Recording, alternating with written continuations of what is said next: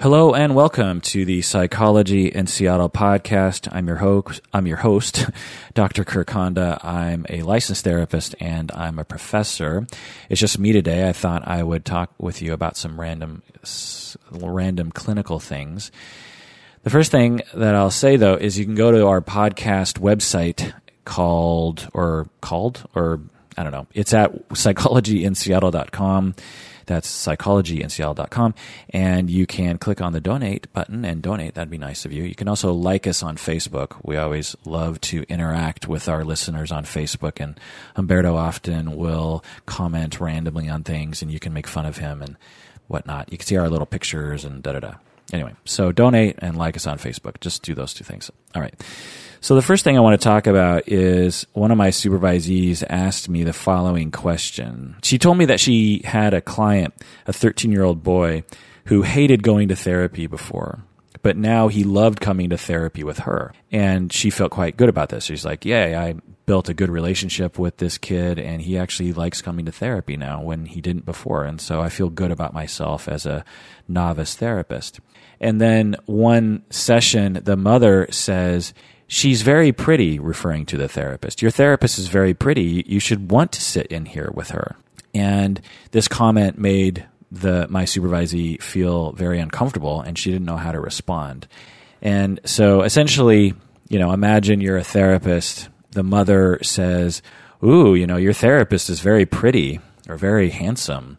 And you, you know, look at you talking with an attractive therapist. You know, you should feel privileged to talk to such a hot therapist. and then the, the kid gets, you know, red in the face. And then you as a therapist are sitting there going, wait, what? So this is a situation that, uh, that happens rarely, but it does happen. Especially if you have certain qualities of your physicality that get commented on. And so it's very complicated. You know, a, a, a knee jerk reaction is for a therapist to say, that's inappropriate. I don't appreciate that. You're sexualizing the situation. Stop it. And, and by all means, if you feel violated in some way as a therapist or you just don't feel comfortable with it, you have every right to, to draw a boundary with that. That's the first thing I'll say is that as therapists, we often take this stance of like, well, we're, we're the, we're the consummate helper and the customer's always right. The client's always right. And so we, we would never fight back or, or draw a boundary with a client. But, but there are certain things that if you feel violated, not only do you, ha- do you have every right to uh, establish that boundary, but also it might be therapeutic for the family to model boundary keeping to model to families how someone keeps a boundary in a differentiated manner in a way that's assertive but not aggressive in a way that protects the self. And so then they can look at you and say oh that's how you do that in a way that's that's self-protective but not hostile towards other people so by all means if, if something is bothering you then say something like you know something like i don't know oh i'm sorry that's not appropriate um, because I'm a professional and commenting on those sorts of things might not be so great in therapy. So I'd appreciate it if you didn't comment on those sorts of things. Or maybe taking the mother aside and, and saying, you know, I know that you didn't mean any harm by what you said, but I would appreciate it if you didn't say things along those lines. I know you were just trying to be playful, but, but it's, it's not the sort of therapy that I want to do and I don't want the boy to be thinking of me as a sexual object. You understand, right? And the mother might say, "Oh, yes, of course, I'm sorry." So, so by all means, if you want to say that. However, on the other hand, if you're physically attractive and this is, you know, just that question alone, if you're physically attractive. I mean, ask yourself if you're a therapist, are you physically attractive in general to, to people? And if you are, then you just have to accept that because that's just a reality. And no matter how much you dress down, in all likelihood, people are going to continue to see you as an attractive person. And your therapist, your, your clients are going to see you as attractive. And there's nothing you can do about that. And so let's just accept that. Now, again, in our culture, we not only do we shame people for acknowledging that they are sexually attractive or physically attractive in some way, so we don't even want people to even answer yes to that question. Yes, I'm sexually attractive. But the other thing is, is that we tend to relegate sexual attractiveness to particular venues. You know, if you're out in the town and you're going clubbing and you've got your your great, you know, what are they what do the young people call clothes these days? Threads. if you got your your your kick ass threads on and you're looking all sexy, then then in those situations you want someone to potentially look at you as a sexual object. But if you're at work and you're a therapist, you don't want your clients looking at you as a sexual object. But you're the same person. Your your sexual objectivity potential doesn't get turned off based on the room you're sitting in and the and even necessarily the outfit you're wearing. So the first step as a therapist is just to accept your body and to accept the place in the society that you have. You don't have to accept it in the way that it's like, okay, great, now I just have to be objectified all the time. But just accept that that that's the way society is and that's the way people are. And so, it's meaning that you have to acknowledge it. I guess it's a better you acknowledge it. Don't accept it, but acknowledge it. And then the other thing is is that it, it is to acknowledge that some of your clients are going to look at you that way, and that it doesn't mean that anything bad is going to happen. For instance, you could have a client consider you sexually attractive, but not have it get in the way of the therapy there's you know you you imagine yourself you're going into therapy with a client or with a therapist. Imagine yourself you go into therapy and your therapist you consider to be a hot therapist. Well is that going to prevent you from having therapy work?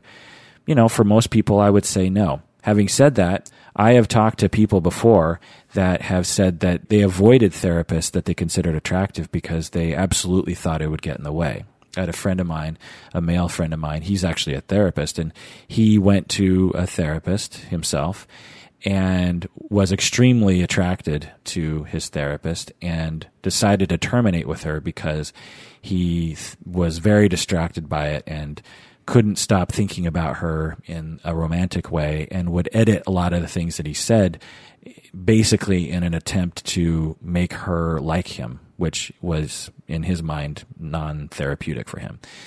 So there are situations like that. But for the most part, I find that in anecdotally that when when clients acknowledge that their therapist is hot, that that doesn't necessarily lead to barriers to therapy. So so that's one thing I'll say. The other thing is is that the sexual attraction and specifically with this family that the supervisee brought up that this issue is a therapeutic issue. The, the one thing that I often say that I find that just doesn't land very well with people because, uh, you know, I don't, it must not be a very effective saying, but in my mind, it makes perfect sense is that the reason why clients come to you is because they have issues. You know, that, that statement is a very obvious statement, right? The reason why clients are coming to you is because they have issues and the, and by implication, what I'm saying is their issues will present themselves in therapy with you. And when they present themselves, when these issues present themselves, don't be annoyed by them. Be thankful that it, they're presenting themselves because that is what you need to work on. So when this mother and son call out in a way that makes the therapist feel invaded and violated and uncomfortable, then that indicates to you what might be wrong with this system and might give you a treatment focus upon which to work on. So, for instance, with this mother and, and son, it, there is a possibility that sexual abuse might be in their past, and that as they heal and recover from sexual abuse, and as you model someone who is able to establish boundaries about that, you are ultimately helping the client cure themselves, heal from that sexual abuse history. And to terminate with them or to get super uncomfortable or to deny them the opportunity to metabolize this material in therapy might ultimately be slowing down of the therapy.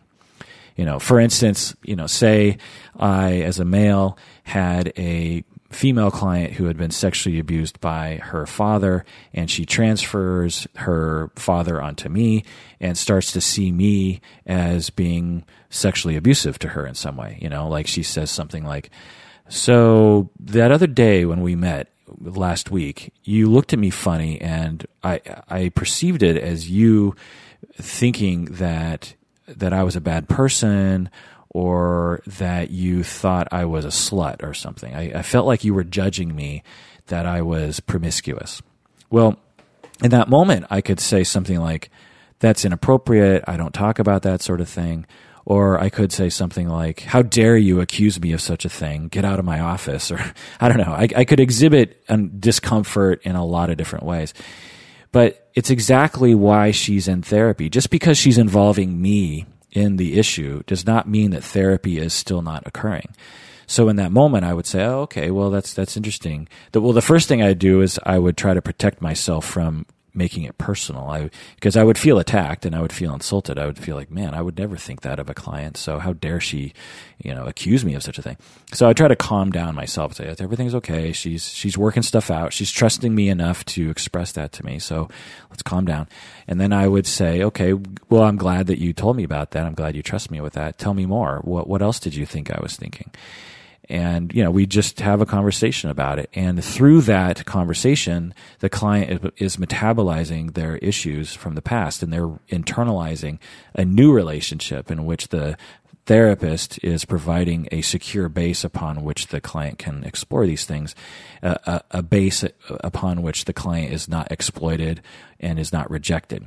And so so that's the approach. So so with this supervisee what I recommended to her after telling her she has every right to draw any boundaries that she wants, any boundaries regarding particularly sexual violations, that if she doesn't if she's okay with it and she feels comfortable doing this, then she she wants to bring it up in therapy, like you could with this mother, and you know, take the mother aside and say something like, "So the other day when you mentioned that I was attractive and that he should feel lucky to talk to an attractive woman, I was just wondering what you were thinking in that moment, because you know, on one hand, I I, th- I think it's it, it might be true, but but has he mentioned anything at home or what were you saying with that? And as I sort of role play that, it sounds judgy as it comes out. But but in the moment, I would hope that I would say it in a less judgy way. So you just bring it up and you say, let's talk about it. Let's talk about what that means, and let's talk about your your son's emerging sexuality and what that means to you and how do you want to approach that? And how much how much do you want to be involved in that? Because it sounds like you kind of want to be involved in your 13 year old boy's emerging sexuality. It kind of so, so you're just calling it out. You're just you're just saying let's have a conversation about it. It's okay. Let's talk about it. And so you know maybe the mom is worried about about his emerging sexuality or maybe she actually subtly wants the 13 year old to be more sexual or i don't know. So so there's just lots of conversations that you can have. And again by being a stable understanding containing secure person as a therapist you can help families explore that in a way that will likely head towards healing for them as long as you don't judge it or reject it. Okay so another question that a supervisee asked me recently was she wanted strategies for helping parents work better together as a team. This is a common issue for therapy and a common issue in families. And so I just thought I would provide some tips that I provide to parents and supervisees regarding how to help parents come together come together as a team. The first thing that I often recommend to parents is eh, establish workable ways for both people that they both agree upon regarding how to initiate conversations about parenting. Because in some families, what the parents will do is, you know, the two parents are there and, you know, seven year old Johnny is acting up and dad decides to parent in a particular way and mom doesn't agree. And so mom will say to the father, Hey, father, don't do that right in front of the seven year old boy. And what this does, and, and, there are some models of parenting that allows for this kind of disagreement between parents, but often the way that parents do it, it's ultimately destructive to the parenting in that it, it shows the child that the parents are not on the same team, which not only provides the child a way of manipulating the parents, but it also but it also shows the child that the parents are not secure. Ch- children need to believe that their parents are on the same page, whether they're divorced or not, incidentally. They need to believe that their parents are together on things, even when they're not. Because children are black and white thinkers, and when they see their parents disagreeing, it makes them feel as though the, their world doesn't have a strong foundation, and therefore they are they feel insecure in the world, and then they have anxiety, and then lots of bad things start happening. And so you don't want to show to the children you have disagreements. And you particularly don't want to show to the children that you have extreme disagreements because that is, you know, even more, uh, in, you know, anxiety producing for children. And by anxiety, I don't mean that they necessarily develop a phobia. I mean that they'll have insecure attachment, which will lead to acting out and low self esteem and potential drug abuse and lots of other bad things. So, so what I, what I often find that parents will come up with is they prefer a way of talking about these things behind closed doors. And but but how do you initiate those conversations? So you might say so you know father is doing something and the mom doesn't like it. She really doesn't like it. And so she so she'll say to the father not necessarily in the moment but later on because if you say something in the moment not only will you be upset and and maybe say something that you'll regret later. But you want to wait for the parenting situation to sort of calm down, and then you might, you know, talk to the father and say, "Hey, could you could you talk to me in the bedroom for a second? And then you go into the bedroom, and then you have a as calm as you can a conversation about what just happened, and you try to come to an agreement about things, and you try to establish a way of parenting that both people can can stand behind. Now, parents don't have to parent in the exact same way but they have to work together and they have to be on board with each other's style. So, so again, you know, father's doing something, mom doesn't like it. The, the other issue is that the, the mother has to gauge how bad she doesn't like it. So, so parents, you have to, you have to figure out, okay, is it really worth me addressing this with my spouse? How, how annoyed am I with the parenting that my spouse is doing in this moment? on the scale from one to ten, with ten being you know the, the the most upset. If it's just a two or a three, maybe it's not worth mentioning to your to your spouse until enough two or threes build up. But if it's a seven or an eight or a nine, then you know you're going to feel compelled to deal with that. So it's another issue of like you, you want to draw a line in terms of uh, what needs to be discussed with your spouse and what doesn't. Because no spouse wants to be constantly criticized for the way that they're parenting. And so if it's a seven, then you want to wait. Then you want to say, hey, could I talk with you for a second? Now, on the other hand, if a parent is physically abusing or emotionally abusing a child and you have to intervene because you're seeing something horrible happening, and again, you want to establish what that exactly means up front so you don't just react in the moment then you might have to react in the moment. And those are difficult situations. And so the lesser of two evils has to be established in, in terms of you don't want abuse to happen, but you don't want to undermine the parent, the other parent, but you also don't want abuse to happen. So you might have to undermine in order to stop the abuse. So it, it's a complicated matter.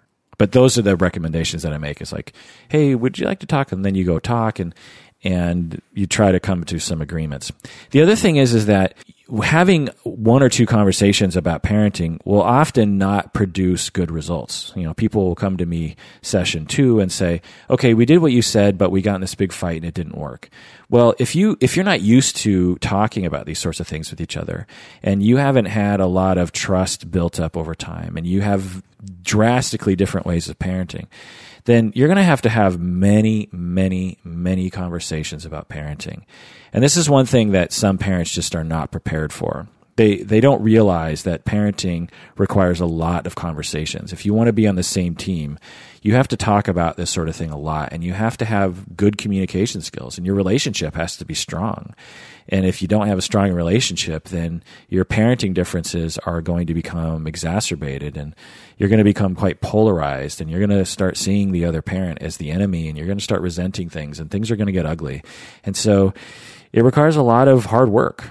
Um, parents that do this sort of work, they know this. They know that you have to be very intentional and you have to swallow your pride and you have to give the other person the benefit of, of the doubt and you have to calm yourself down and you have to not be a control freak and you have to realize that the other parent is going to parent in ways that you don't appreciate and that's you know choose your battles and so all those kinds of things you have to you have to be you know quite mature in order to work as a team with the other parent.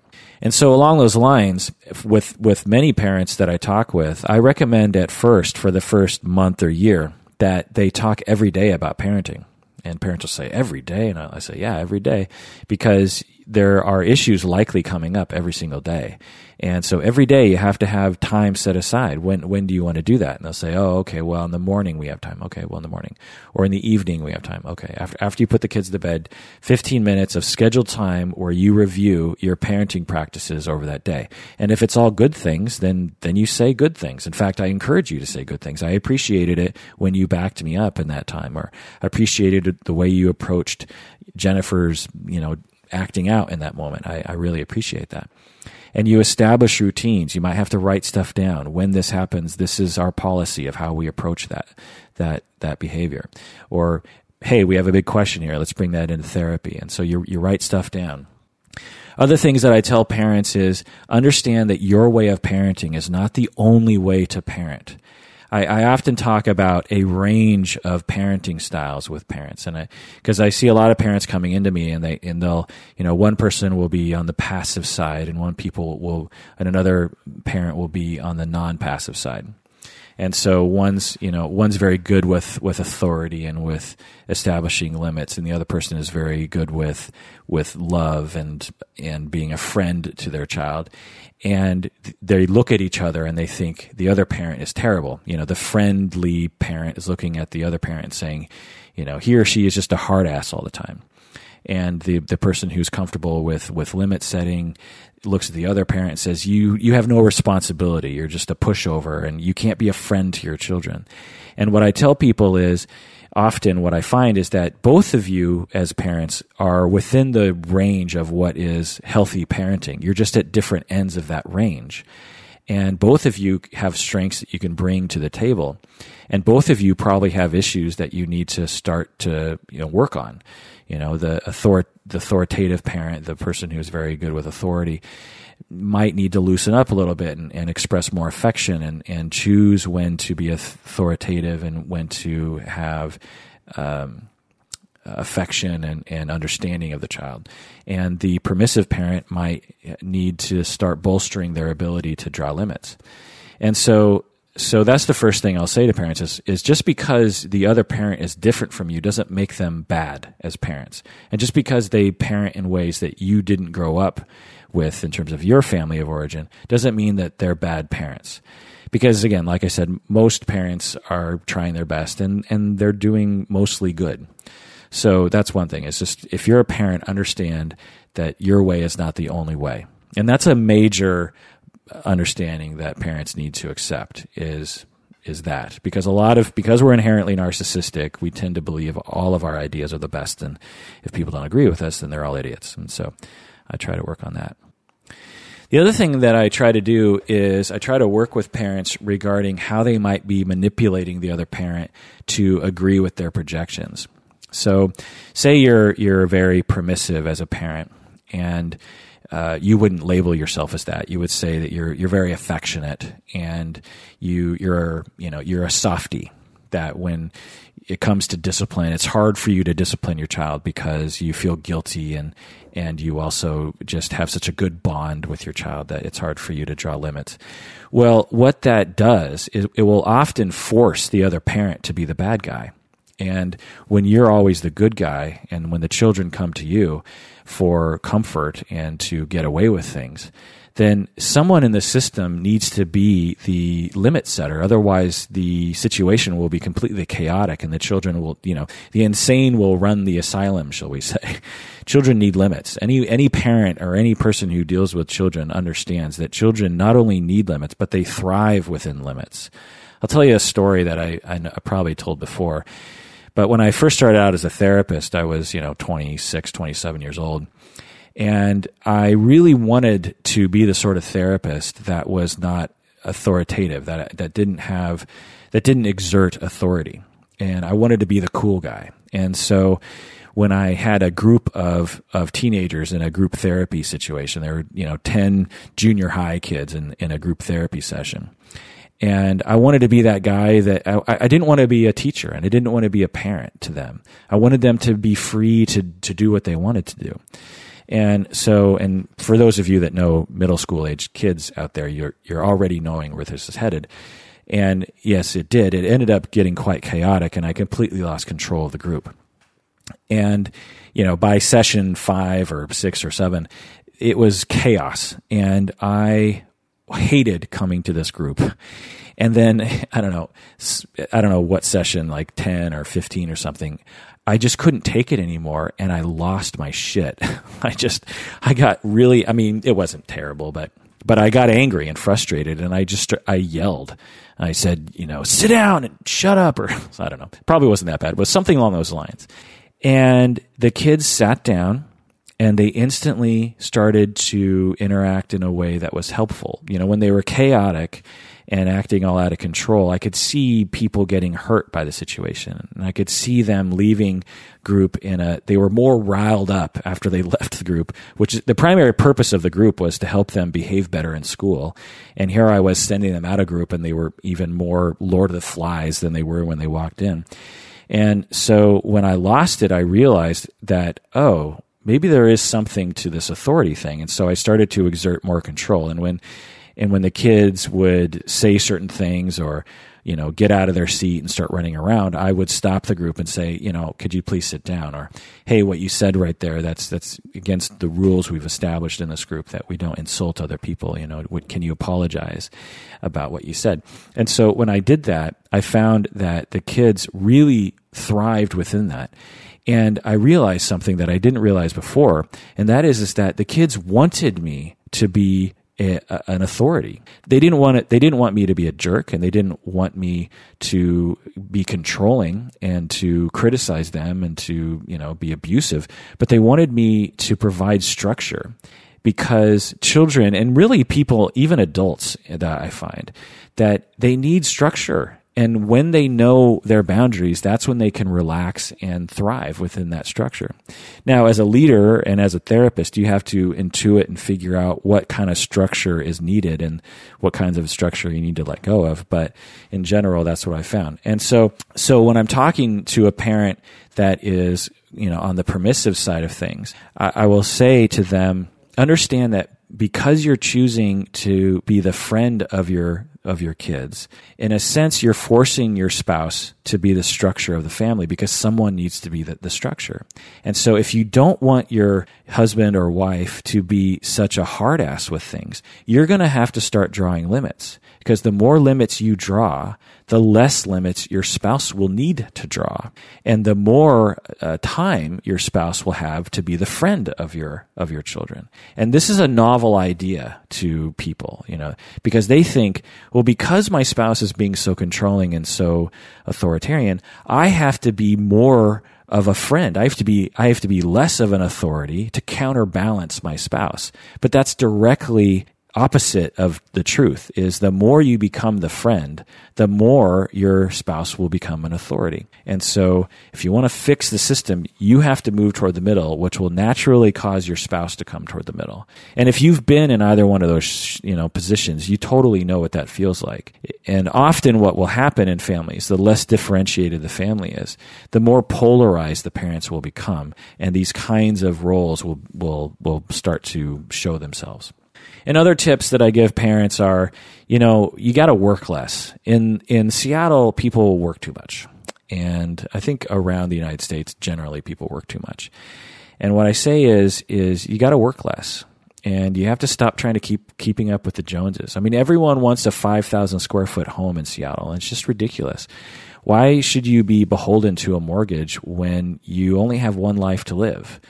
You only have one chance on this planet to live a good life, why would you spend so much of your time working at a job to pay off a mortgage of a house that is literally 10 times bigger than you need it to be? All that space just means more space to heat and more space to clean and more space to decorate and more more space to to get annoyed with. You know, just get a smaller home and stop buying so many goddamn cars. I mean, this this, this consumerism society it just it just boggles me. And so when you reduce your expenditure and you you don't need to work as much and when you don't work as much guess what? You have tons of free time. You can sleep more. You can spend more time relaxing. You can spend more time going to the spa or going on hikes or having sex or spending time with your children or visiting with a friend or listening to a podcast or you know work less people. Sleep more. Improve your relationships with people and including your spouse, particularly your spouse regarding parenting. You need a strong relationship. You need to be having intimate time. You need to be checking in with your relationship. Don't put your marriage on the back burner because believe me, things will suffer. And improve the way that you listen to each other. Improve your compassionate listening skills. All right. So moving on to another topic. So I had another supervisee that asked me, uh, he said, I have an 11 year old who is obsessed with video games. He changes every conversation to be about video games. How do I get him to talk about something else? And whenever I hear the phrase get your client to do something, you know, whenever I hear get him or get her to blank from a therapist, the first thing I think of is the question itself is untherapeutic if you're ever in an effort as a therapist trying to get someone to do something, then you you've lost I in my mind you've lost the therapeutic stance. You're now in a position of trying to control someone, you're in a power struggle. You've decided what's best for this person and you're pushing them to do something that they're not ready to do. And so so that's the first thing I think. The other thing I think is what is therapy is a big question what is therapy? Well, commonly, what people think therapy looks like is you have a therapist sitting, you have therapist and client sitting in chairs facing each other, and they are talking about sadness and difficulty. And the client is saying, I'm sad about this. And the therapist is empathizing with that. And the client is saying, Thank you so much for empathizing with me. Well, certainly this is a version of therapy, but when, especially when working with kids and teenagers, therapy looks can, can, therapy can look a lot of different ways. It doesn't have to look in this quintessential let's talk about our feelings kind of way. So, for instance, when an 11 year old comes into therapy and is obsessed about video games and routes all conversations back to video games, then just go with them and talk about video games. So, in your mind, if you have a treatment focus of, say, the child's dad abandoned the family. And you believe that the child is struggling with that loss and struggling with that rejection. And you try to bring it up and you say hey let's talk about your dad. And he's like oh yeah. Well i was playing assassin's creed the other night and da da da da well instead of getting frustrated and getting into a power struggle with that teenager which is natural totally natural i have certainly been there before instead of doing that go with them and see if you can work symbolically with them. So, for instance, they, they start talking about about Assassin's Creed or whatever video game, and you instead of just sitting there passively and being annoyed, you can start asking questions. So, tell me about the game. You know, what did you do in the game? Well, I was you know doing this and that. Oh, so so, and tell me about that part. Well, I was fighting against you know the boss at the boss level, and and you know and i destroyed him. I destroyed him. Oh okay. So you destroyed the big boss person. At this moment in therapy in my mind i have this hypothesis. I can't prove it but i have this hypothesis that in reality when he's talking about the boss man he's really talking about his dad. He's really talking about his fantasy or his his his impulse to destroy his father for leaving him he wants to attack his father for hurting him, which is a total natural thing to do, right? If the 11 year old was saying, I have impulses to attack my dad because he hurt my feelings, you would think, oh, this is, this is good therapy. But most people, particularly children, don't have the language or the maturity or they're not ready to talk directly about the things that they're sad about. So they'll talk indirectly about them and they might not even know exactly they're talking about it, but they are. And so as he's talking about these experiences in the, in the game, you can start to imagine that potentially we're talking about this other issue. And so I might say, I might, I might exhibit the same kinds of corrective experiences with the child that I would if he was talking directly about something. So, for instance, he was talking directly about his dad and he was saying, I'm, I'm, I'm really hurt that my dad did this. I would provide a correction, corrective experience and say, you know, I'm really sorry that happened to you. I, you know, I totally understand that you would feel that way. It's awful that your parent did that to you and da da da da. And in, instead, the child's talking about Assassin's Creed and saying, you know, so I destroyed the boss and da da da. And I'd say, okay, tell me, you know, I, I, would say, yeah, I absolutely understand your desire to destroy the boss. It feels good, doesn't it? It feels it feels good to be able to destroy them, especially when they're so hard to get past. Or you know, I might start using language around that another thing is in video games, a lot of times they're social, and so you can start talking about their relationships with other people on when they play versus other people online. You say, "Oh, who who are your friends online?" "Oh, well, I talk, I play with this guild of other people. Tell me about those people." Well, there's a guy with you know the gamer tag of kill shit 69 and him and I are best friends or, or something. Can I just say that the people's gamer tags are just the dumbest things ever? I, I when I play online, I'm just like, really? That's your gamer tag? Um, uh, not that I have good gamer tags, but I don't know. So, um, so anyway, you can absolutely get into their relational material by asking them questions along those lines. So again, uh, my advice to people is that don't get into power struggles and work with what you got and work symbolically with people because that's often the way people operate anyway. All right, well, that does it for another episode. If you could go to our website at psychologyinseattle.com and donate, that would be fantastic. You can also like us on Facebook. If you like us on Facebook, you can participate in our Tuesday Tough or Bluff game, which is really fun because we get to interact with the listeners in that way. That does it for another episode. Thanks for joining me, and please take care of yourself because you deserve it.